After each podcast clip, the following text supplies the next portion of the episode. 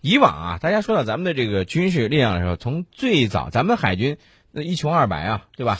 对到后来你看看咱们的这个海军，水面舰艇、水下舰艇，到后来的大辽，对吧？对一步一步，还有咱们的未来期待当中，呃，被这个宋老师无数次提到的那个梦幻般的这个万吨大驱，是吧？对，所以你发现没有，这个呃，未来咱们的这个军事力量，尤其是海军的这力量发展呢，还是有广阔的空间的。对，其实呢，你刚才提到这个的时候，我觉得历史一下就穿越过去了。嗯当时呢，这个建国初期的时候，这个萧劲光大将啊，要到这个岛上去视察，嗯应该是刘公岛吧，嗯还是哪个岛的要去视察。然后呢，没有船呢，他坐到这个这个渔民的这个小舢板上就嗯摇过去，然后这个渔民就说：“呃，您是干什么的呀？”他说：“我这个是海军司令啊，啊，海军司令您坐我这个小舢板过去，船呢，军舰呢。”大家可以想象，我们从一穷二白，然后到现在有航空母舰，嗯，六十年时间翻天覆地的变化。对啊，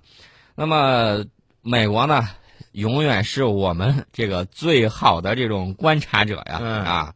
美国的这个媒体又说了，中国最新型的零九四型战略导弹核潜艇可能已经开始战斗巡航了。嗯这个美国五角大楼发言人波尔中校呢，今年年初的时候也曾评论过，说这个零九四顶上配的巨浪二，让中国获得了这个可靠的水下远程核威慑力。嗯但是呢，有捧你的就有唱衰你的，比如说俄罗斯的军事专家卡申，他说嗯中国零九四的技术性能只相当于苏联的七十年代初的潜艇，噪音水平为第二代，而俄罗斯和美国已经发展第五代了。我觉得这个事情，哎，你还我觉得这个军事专家，这个为了捧嗯俄罗斯的这个武器装备，接力贬低我们，其实是在打自己的脸。为什么这么说呢？嗯，大家知道基洛级潜艇啊，被号称为大洋黑洞，对，噪音水平相当了得。嗯然后呢，这个基洛级的这个标准型的，我们当时买的有。后来，然后后来我们发现，它装备俄罗斯海军的时候，还有一型最新的，嗯我们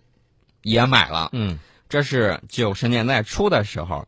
那么我想问一下，这个潜艇就是核潜艇上的这种噪音技术，嗯跟那个常规动力潜艇上噪音技术能不能互相借鉴？这是一个问题。还有一个问题就是，呃，你觉得这个基洛级潜艇的这个噪音水平，就是九十年代初最新装备俄罗斯海军的那一批噪音水平，到底算第几代呢？啊，你这个问题问的这个卡申啊，估计会觉得你怎么能这样问呢？我告诉你，我们的现在这个发展呢已经第五代了。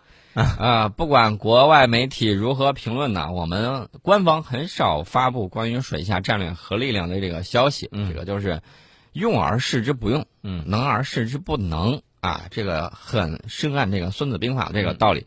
那么最近呢，解放军报的在社交媒体上以公布摄影作品的方式，公开了巨浪二潜射弹道导弹出水的瞬间的这种壮观场面。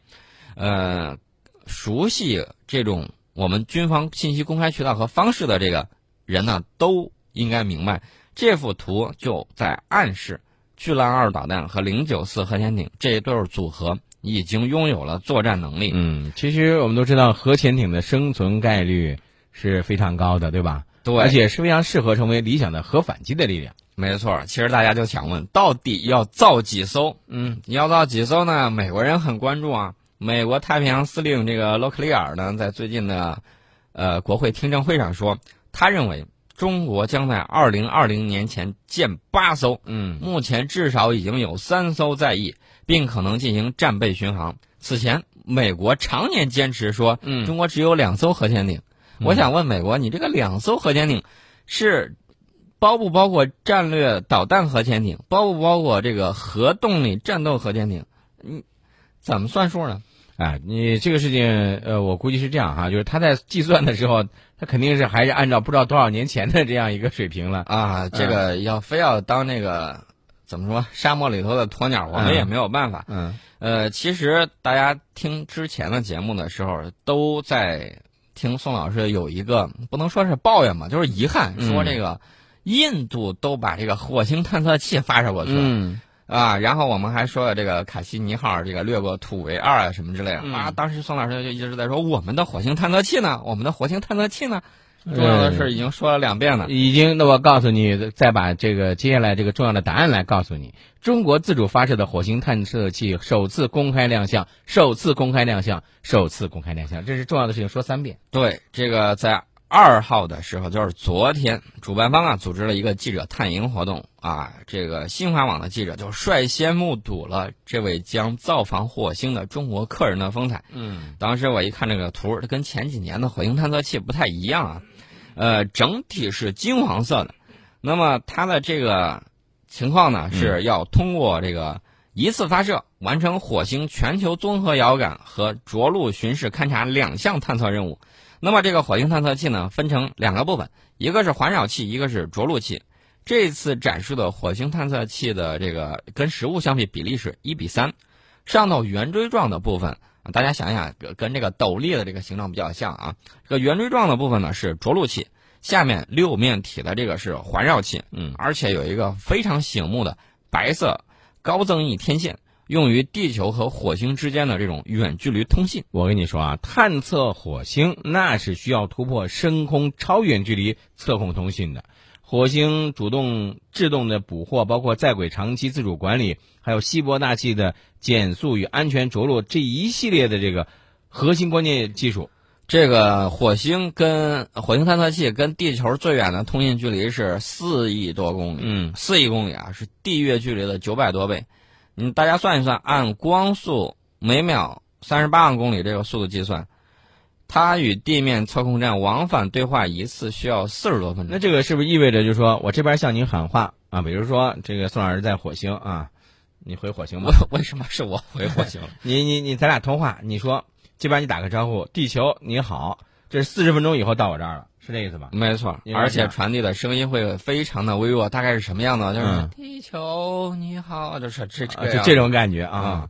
哎，其实是这样，要实现这样的远距离的有效通信，那是要克服巨大的信号衰减，包括呃传输的这个延时，还有这个外界干扰各种因素啊。没错，这个远距离呢，对我们航天界来说是一个非常重大而且全新的这种挑战。除了深空测控之外，你还得能控制着它，让它干活呀。这个深空自主控制技术也是一大难点。我们以以往发射的这个卫星啊，都是地面控制的，地面控制中心呢可以根据运行状态对卫星进行这种及时有效的调整。但是呢，火星探测器太远了，你想想，它四十分钟之前，嗯，要迈过一个沟或者坎儿，嗯，你四十分钟之后才看见，对吧？这个就是距离太远了。对，那么信号往返于地球和火星之间的。呃，这个延时太长，那么大多数情况下就要求你这个探测器得靠自主控制，独立完成翻板的展开、对日定向、制动捕获、气与气的这种分离以及故障诊断啊，你还能得自我修复。嗯，那么它要具备这些功能。大家都知道天天宫啊，我们的这个小兔子月宫的小兔子还在上头呢。对对对，它呢就遭遇了这个一系列的这种难题，被这个月尘呢，嗯，给。弄住了，嗯，所以说呢，大家就要想到这个距离比它要遥远九百多倍，所以说呢，我们这个火星探测器，啊，期待它赶紧发射。呃，一个是期待它赶紧发射，另外一个我觉得这个就再一步的进一步的勾起了大家对于火星探测的一个兴趣了。二零二零年哦，大家一定要期待。